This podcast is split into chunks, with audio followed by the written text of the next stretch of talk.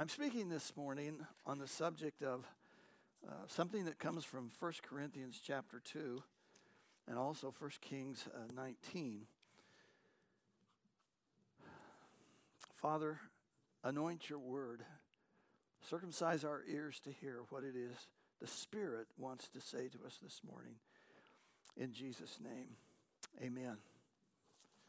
I've titled the message, I Came with a Demonstration of the Spirit's power. I came with a demonstration of the Spirit's power. Uh, it's taken from 1 Corinthians chapter 2, and it's Paul speaking, or actually writing to the believers at Corinth about what he was feeling when he came to them. And I want to read it to you. Uh, I'm going to read verse 1, verses 3 through 4, and then verses 9 through 11. When I came to you, brothers, I did not come with eloquence or superior wisdom as I proclaimed to you the testimony about God. Now I'm jumping down to verse 3. I came to you. There's that word again. First he says, This is how I came to you. Now he's saying it again. I came to you in weakness and in fear and with much trembling. And my message and my preaching were not with the wise and persuasive words but what were they? I came to you with a demonstration of the Spirit's power. Just let that soak for a while. I'm going to jump down to verse 9 now. However, it is written, no eye has seen, nor ear heard. He's talking about in the physical dimension nor mind has conceived. Now he's talking about the soulical dimension, what God has prepared for those who love him, but God has revealed it to us by his Spirit. The Spirit searches all things, even the deep things of God. For who among men knows the thoughts of a man except the man's spirit within him? In the same way, no one knows the thoughts of God except the Spirit of God. Now, in a moment of deep revelation, Paul shrinks all of that down into a very concise passage in 1 Corinthians chapter 4 and verse 20. And he says it simply this way The kingdom of God is not in word, but in power. The kingdom of God is not in word, but in power.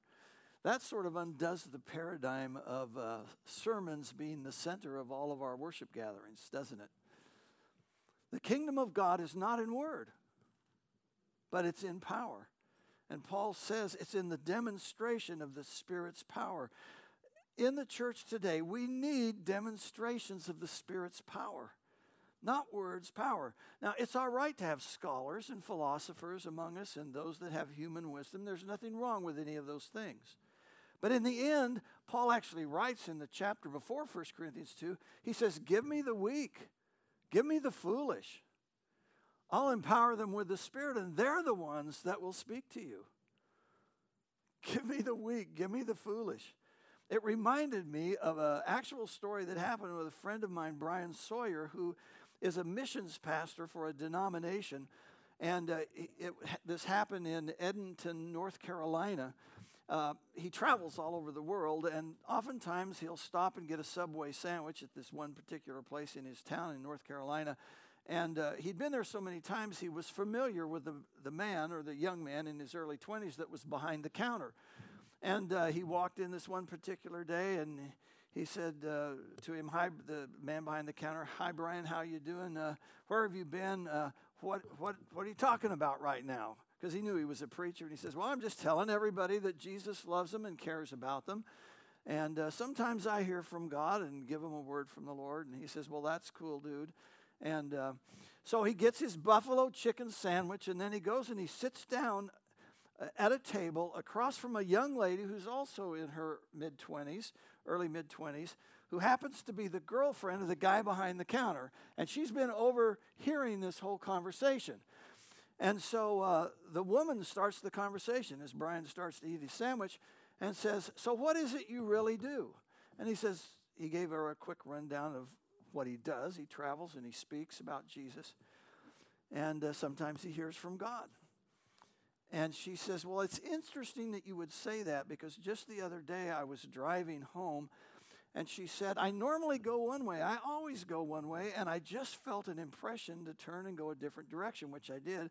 And then I found out there's a major accident at this intersection where I would have been right at that time. She said, Do you think that could have been God? And he says, Well, I don't know. God leads us and guides and directs us. That very well could have been him. And uh, so while he's talking to her, he sees a picture.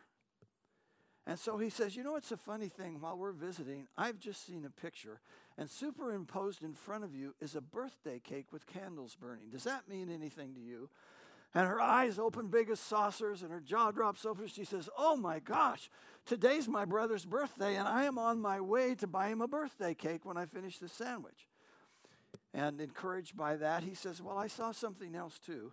He said, I saw an elderly woman lying down with her eyes closed. She'd been very sick. Um, and I think that she meant a whole lot to you. And the young woman began to tear up and weep. And in fact, she excused herself. And as she was getting up, she says, That was my grandmother. She just passed away this week.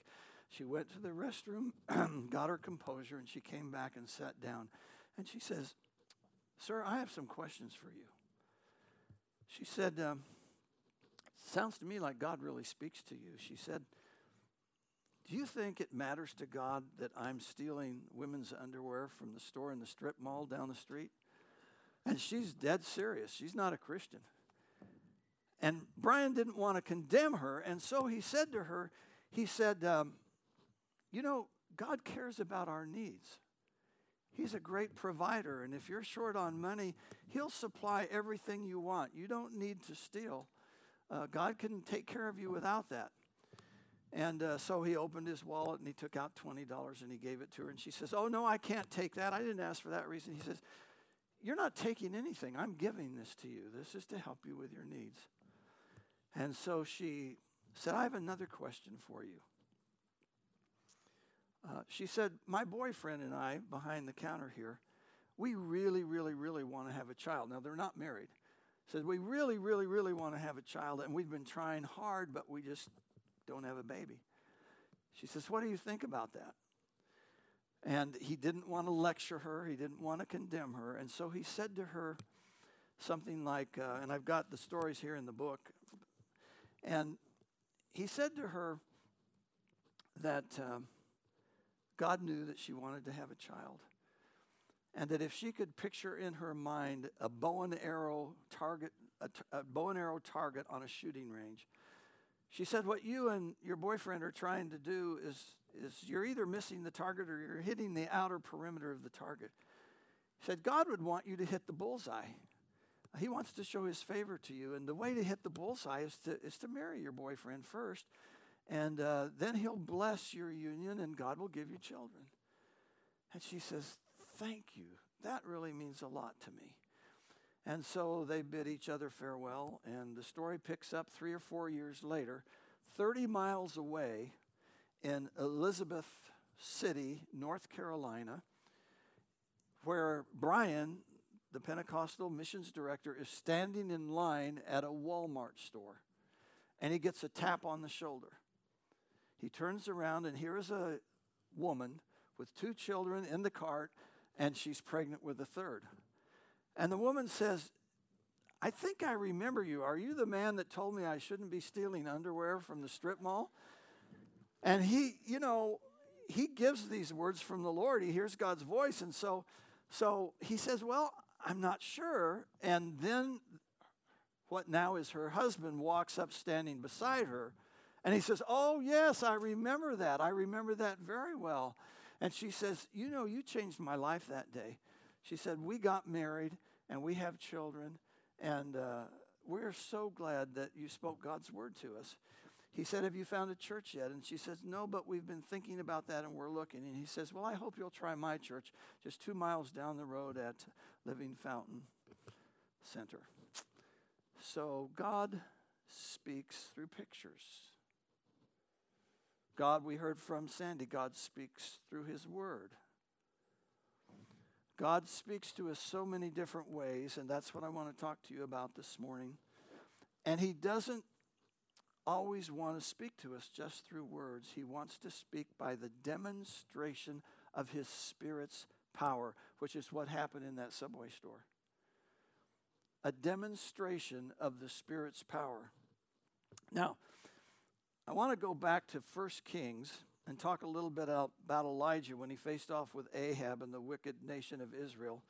Uh, we've talked about that several times before, not recently, but in the past, so I know you know the story. Um, the background is that Elijah is just coming off a mountaintop experience in 1 Kings 18. And when I say mountaintop, I'm talking about literally because he was on Mount Carmel, but it also was a mountaintop experience in the Lord. Uh, Israel, under wicked King Ahab, they'd had drought for three years. It was a terrible famine in the land. Ahab was just about as wicked as any of the kings of Israel were. He had turned everybody uh, from God, Jehovah, to worship Baal. His wife Jezebel was literally killing the prophets of the Lord. Things could not have been worse. Idolatry was everywhere. They were breaking the first commandment that God gave Elijah uh, that God gave Moses on Mount Horeb. And so Elijah challenged Ahab and the 450 prophets of Baal and the 400 prophets of Asherah uh, to a con- contest, if you will, a contest of the gods, Baal versus Jehovah.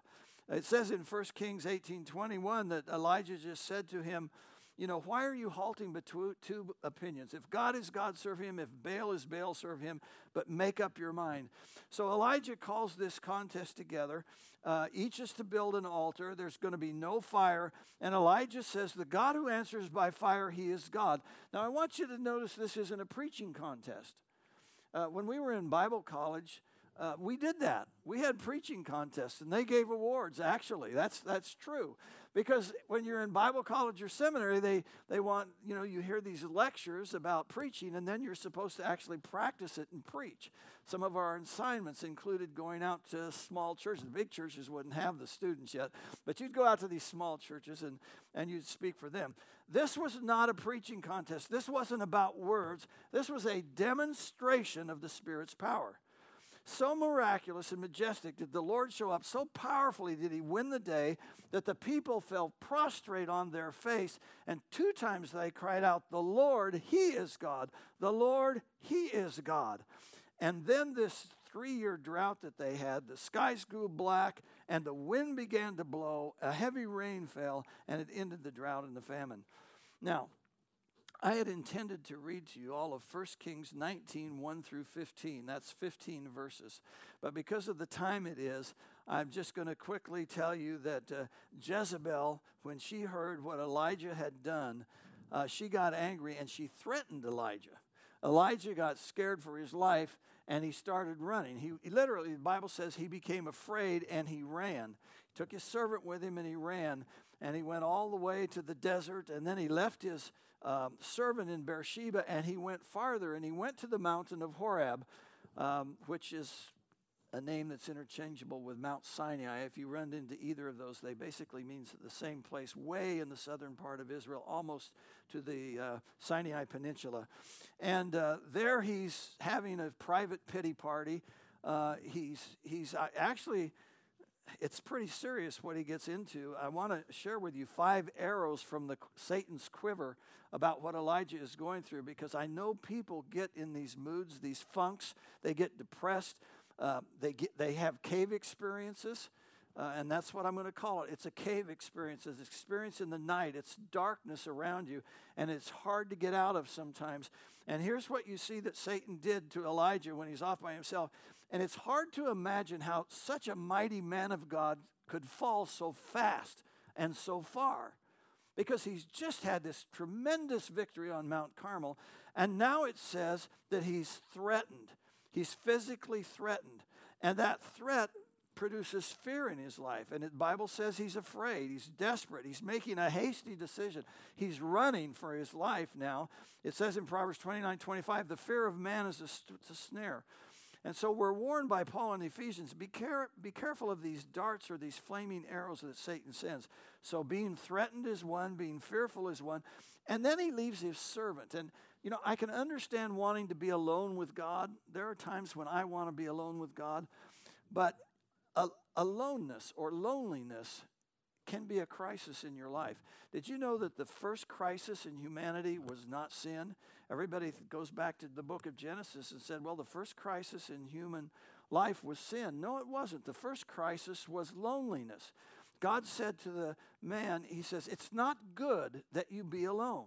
It's not good that you be alone. People should not be alone. Uh, there's healing, there's health having, but Elijah was all alone. So now he's threatened, he's fearful, he's alone, he gets hopeless, and when you lose hope, you lose everything.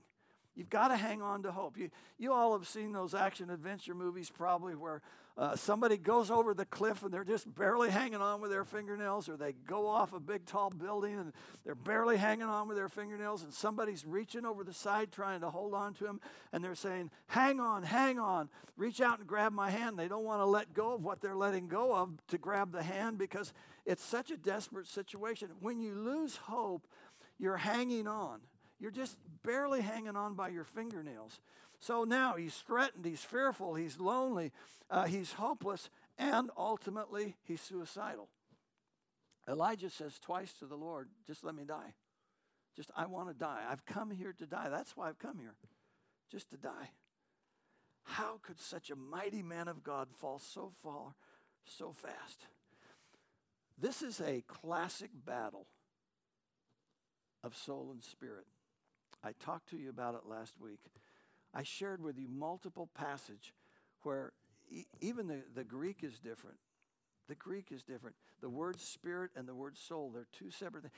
Elijah is having this warfare, this conflict in his being to find out where dominion will reside in him.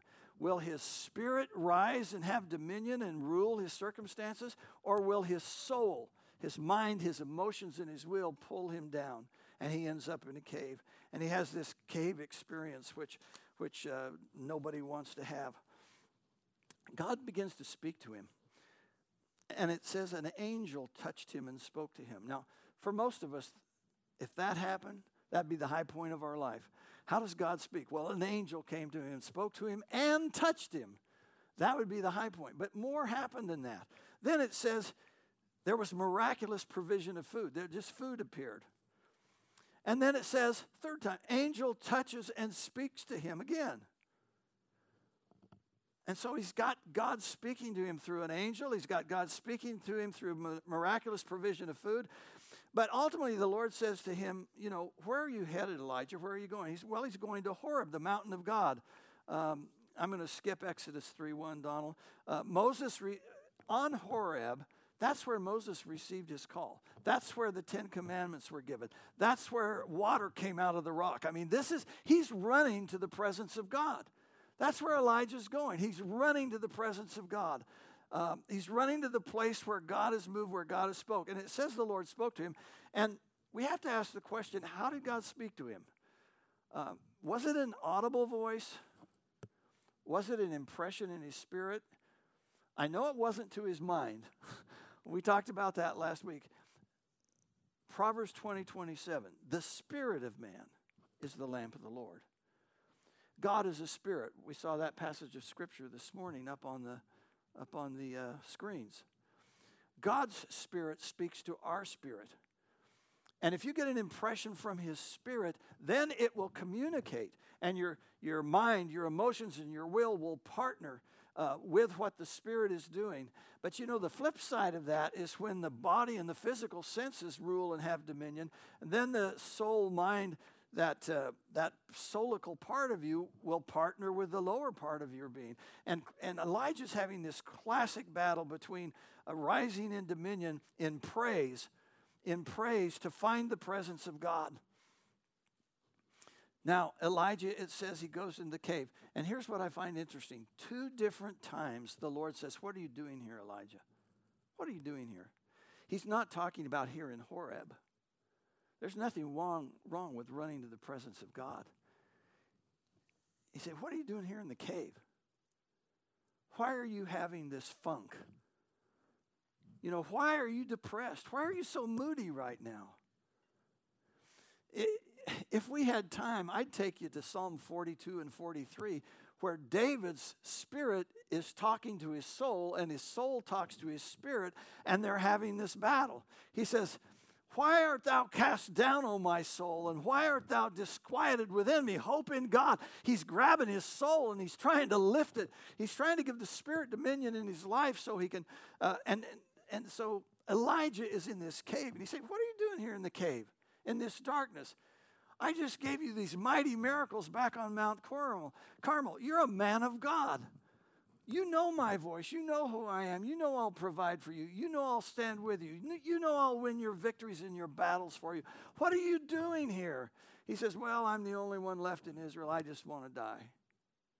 Well, you know right there, Andrew, you talked about spirit and truth. Well, that's not truth. At the end of the passage, it says, God says there are 7,000 in Israel that haven't even bowed the knee to Baal yet. So Elijah was totally wrong about being alone and nobody else cared. But the point is, God speaks to him. I think it's in verse 11. And he says, Leave the cave. Go out, get on the mountain in the presence of God. I'm about ready to pass by. Get out of the cave. If you're listening to my voice today and you're having a cave experience, remember we said back on October the 2nd, the first message I preached to you, the shortest chapter in the Bible, Psalm 117. It's only two verses. Praise the Lord, exalt the Lord. Talks about his love and his goodness to us because praise is the on ramp to the presence of God. Start praising me.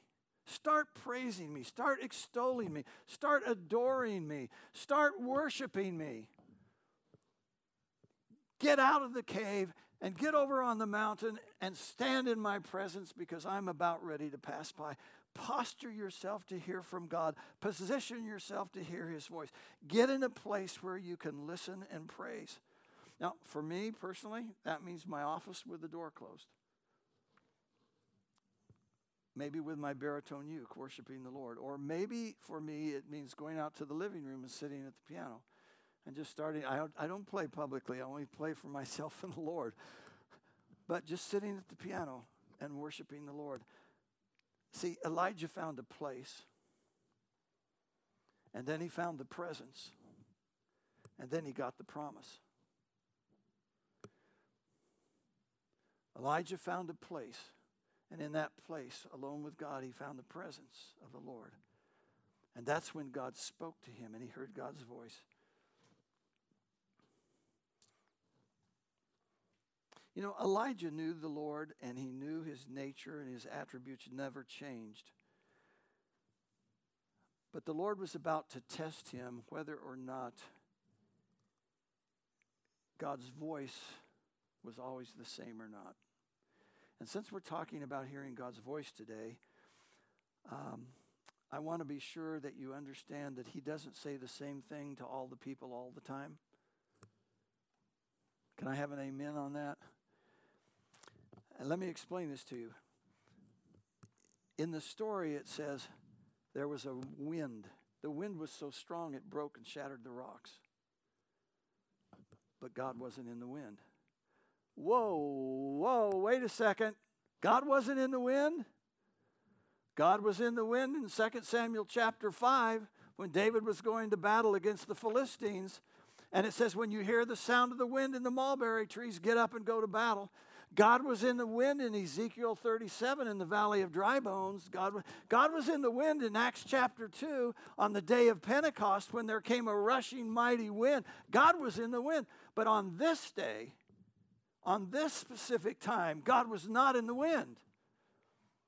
And then there was an earthquake. I could go through the scriptures and show you where there's a shaking and God was in the earthquake. And then God wasn't in the fire. And I could go through the scriptures and show you where God was in the fire. But on this day, God wasn't in the wind, He wasn't in the earthquake, and He wasn't in the fire.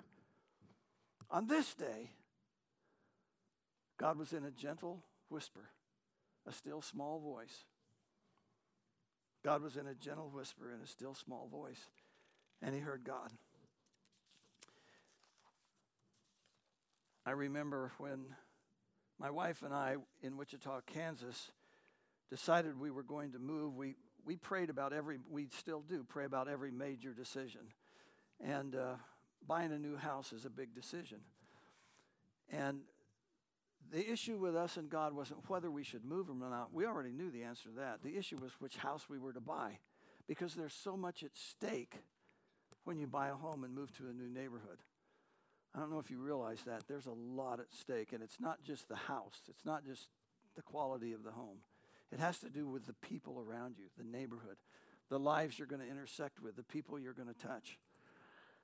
And we found this home on a street called Cardinal in an old part of town that had been built in the 50s.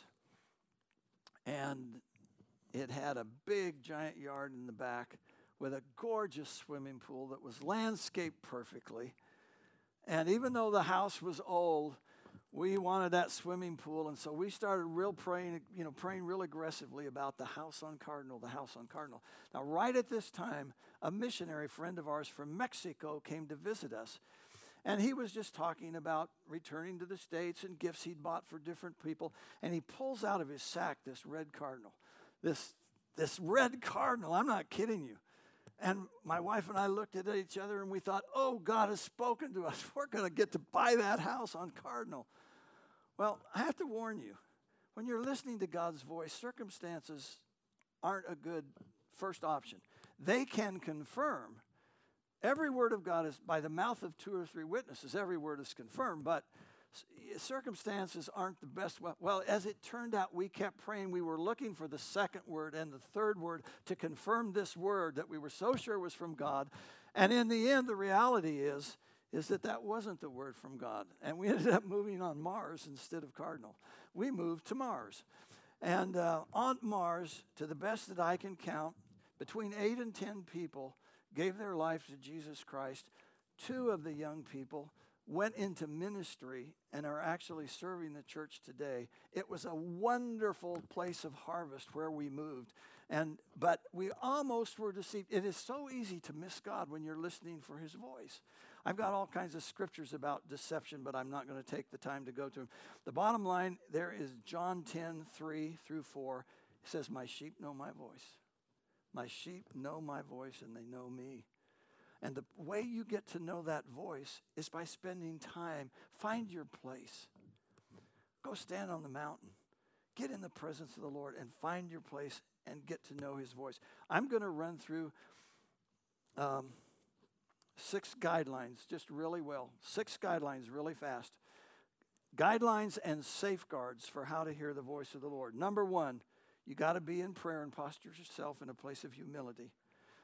Number two, Make sure that what you hear is aligned with the Word of God. Number three, let every word be confirmed by the mouth of two or three witnesses. Number four, this is one of my favorite ones. It comes out of the story of Peter, who's struggling to hear God's voice about taking the gospel to the Gentiles because he knows he's going to be in deep trouble with his brothers back in Jerusalem at the church. And Cornelius is sending people to hear from him. And he's, these sheets are coming down out of heaven, and there's all kinds of creepy things in them. And the, the Lord is saying to him, Rise up, Peter, slay and eat. And he says, Lord, I'm, I'm a good Jew. I have never eaten anything unclean or creeping. And, and finally, it says there in verse 12, Acts 11, verse 12, the Spirit bade me go, nothing doubting. The Spirit bade me go. Now, that's the old King James. I'm don't know if it's up here or not, but not doubting. Okay, then verse 5. Remember, if it has to do with hearing a word from God, if it's a major decision, if it's a life assignment, you're going to change jobs, you're going to choose a person to marry, you're going to move to a neighborhood and a house. If it's a life decision, remember there's safety in the multitude of counselors. That appears in Scripture over and over and over. And uh, get some godly uh, fathers and mothers in the faith and run it by them and, and listen to God that way too.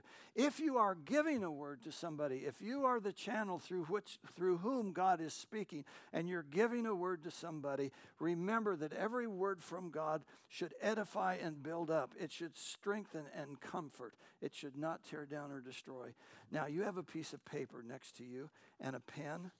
And I'm going to ask you for the next few minutes if you would quickly to shout out to me um, different ways, scriptural ways, and life ways that God speaks to us. All right? Um, and I would like you to write down everything you hear because you should end up with a list of 12 to 15 to 20. Now, actually, the list is endless. It's an infinite list, the ways God speaks to us. But I'm looking for these major categories. So we've heard some of them already today. How does God speak to us? Shout them out. Scripture, Scripture that's one. Okay, another one. How does God speak to us? I, vision, great. Dreams, another one. Now, so far it's scripture, vision, dreams. How else does God speak to us? Uh, creation, yes, I love that. okay, how else does God speak to us? Audibly. I wondered if anybody would say that.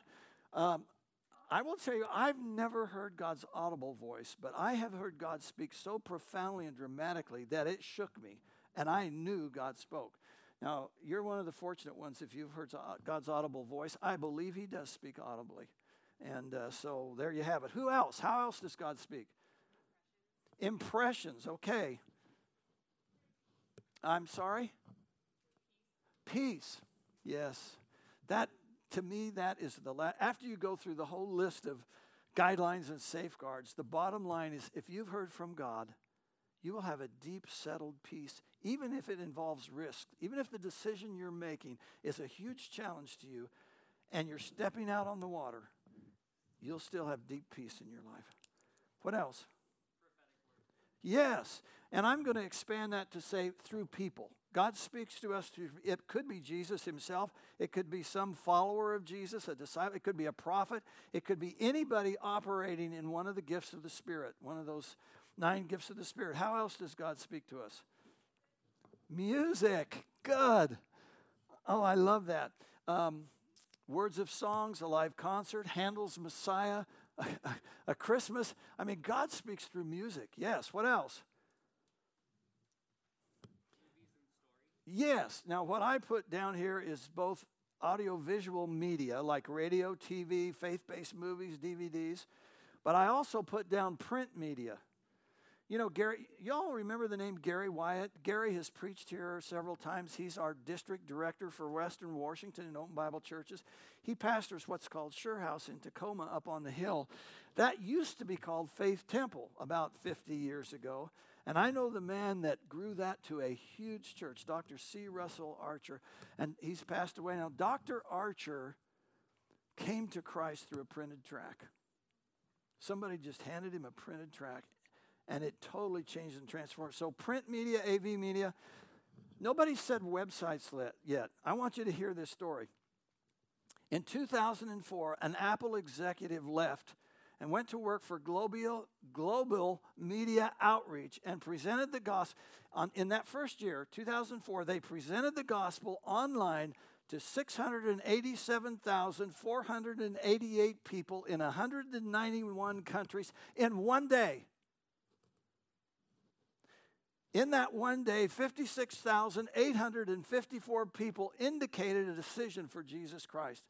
You probably don't know it, but the gospel is progressing faster, and people are hearing from God faster through website technology, digital technology, than you could ever imagine. They used, they didn't use one website, they had multiple websites, all with different catchy names like uh, God First or How Do I Find God.com or, or followjesus.net or whatever. They had multiple websites. They had over, at that time in 2004, they had over 5,500 trained uh, GMO missionary volunteers worldwide. So they had, so like people like yourself can actually train and prepare, and you can be a counselor and you can respond to these online inquiries. They're always looking for people to that. Okay, fast forward from 2004 to 2010 uh, global media outreach presented the gospel to more than 112 million people and saw more than 15 million decisions for Christ just in that one year. And that's now 10 years old. It's, it's exponentially expanding.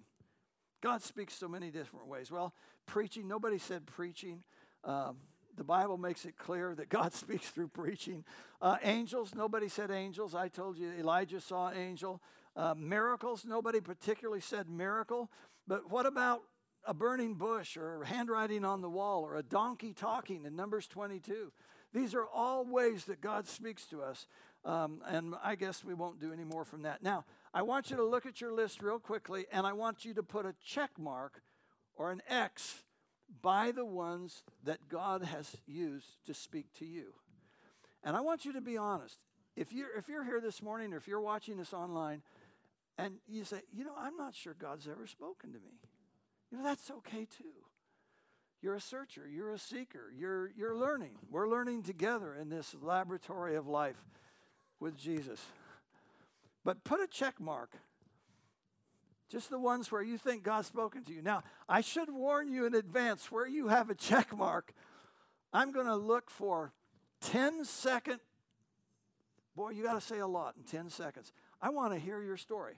I want you to just stand up where you are and tell your story. Now, the people online, um, I re, you know, last week we talked about Lindsay's vision that she had while driving a 15 passenger van. It was filled with foster kids.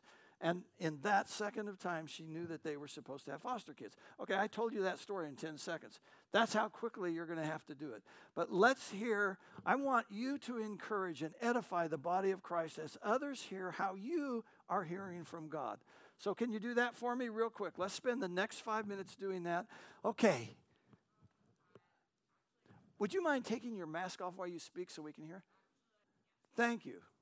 Thank you. Praise the Lord. Those of you that couldn't hear online, uh, it, it was a word you heard today, right? A word that she heard today in the service. Thank you for that, obedience to the Lord. Who else? I know you're all waiting on everybody else. Okay, go ahead. Mm. You ever wonder how the scriptures were written, inspired by the Spirit, as men and women wrote as the Spirit led? Wonderful. Hadn't thought of that. Jamie and then Sandy. Thank you. Those of you that are online, Jamie heard from God's voice audibly. And she was in a cave experience, and God spoke to her about the value He had for her and her life. Sandy, wow. Wow, beautiful story. A mother holding a child, and God in an instant spoke to her about this is how I'm going to hold you. That's beautiful. Yes, Katie. Praise the Lord.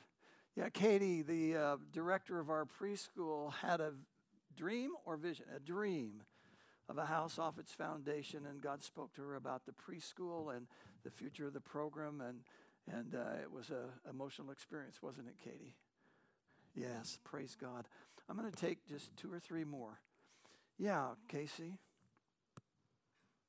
By the way, before you say anything, this man that's standing up uh, couple weeks ago or something like that got his finger caught. Now, this is good, a bad image, but you're going to have a picture in your mind when I tell you. He got his finger caught in a hydraulic wood splitter. And it, uh, he still has his finger attached. You can see his hands all wrapped up. It broke his finger and lacerated a lot of it. I'm sure there were stitches, but welcome back. We're glad to have you, brother. Yeah. Wow. Those of you online, uh, wow. Brother Christensen over here, he says he's hearing God through pain. He's hearing God through pain as he's working through that process. A couple more. Somebody? Oh, okay. Is it Judy? Okay. Wow.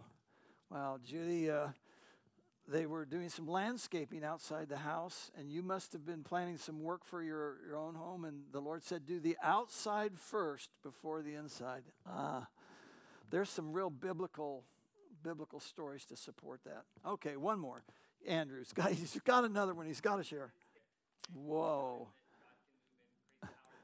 Wow. Ben in Eugene, Oregon.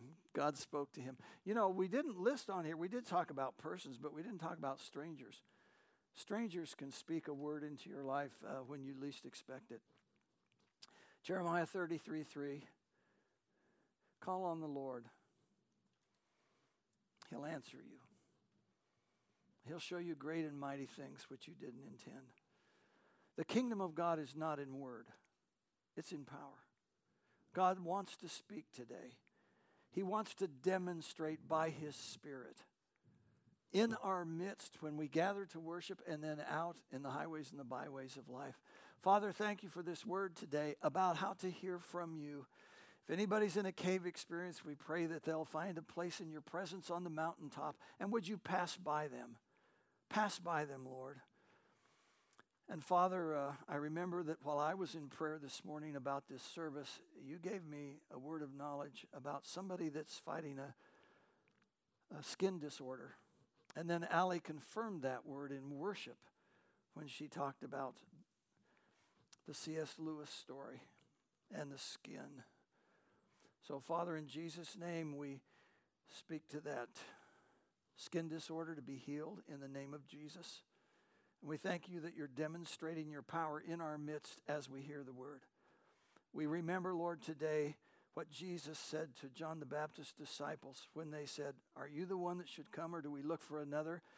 And Jesus' simple answer was, Go tell John not just what you hear, go tell John what you're seeing. Blind eyes receive sight, lame men walk, lepers are cured, deaf ears are opened, the dead are raised. Do it in our day, in our time. Revive the church, revive us, send spiritual awakening to our church, to our city, to our county, to our state, and to our nation, we pray. In Jesus' name. And everybody said, Amen. God bless you. You're dismissed.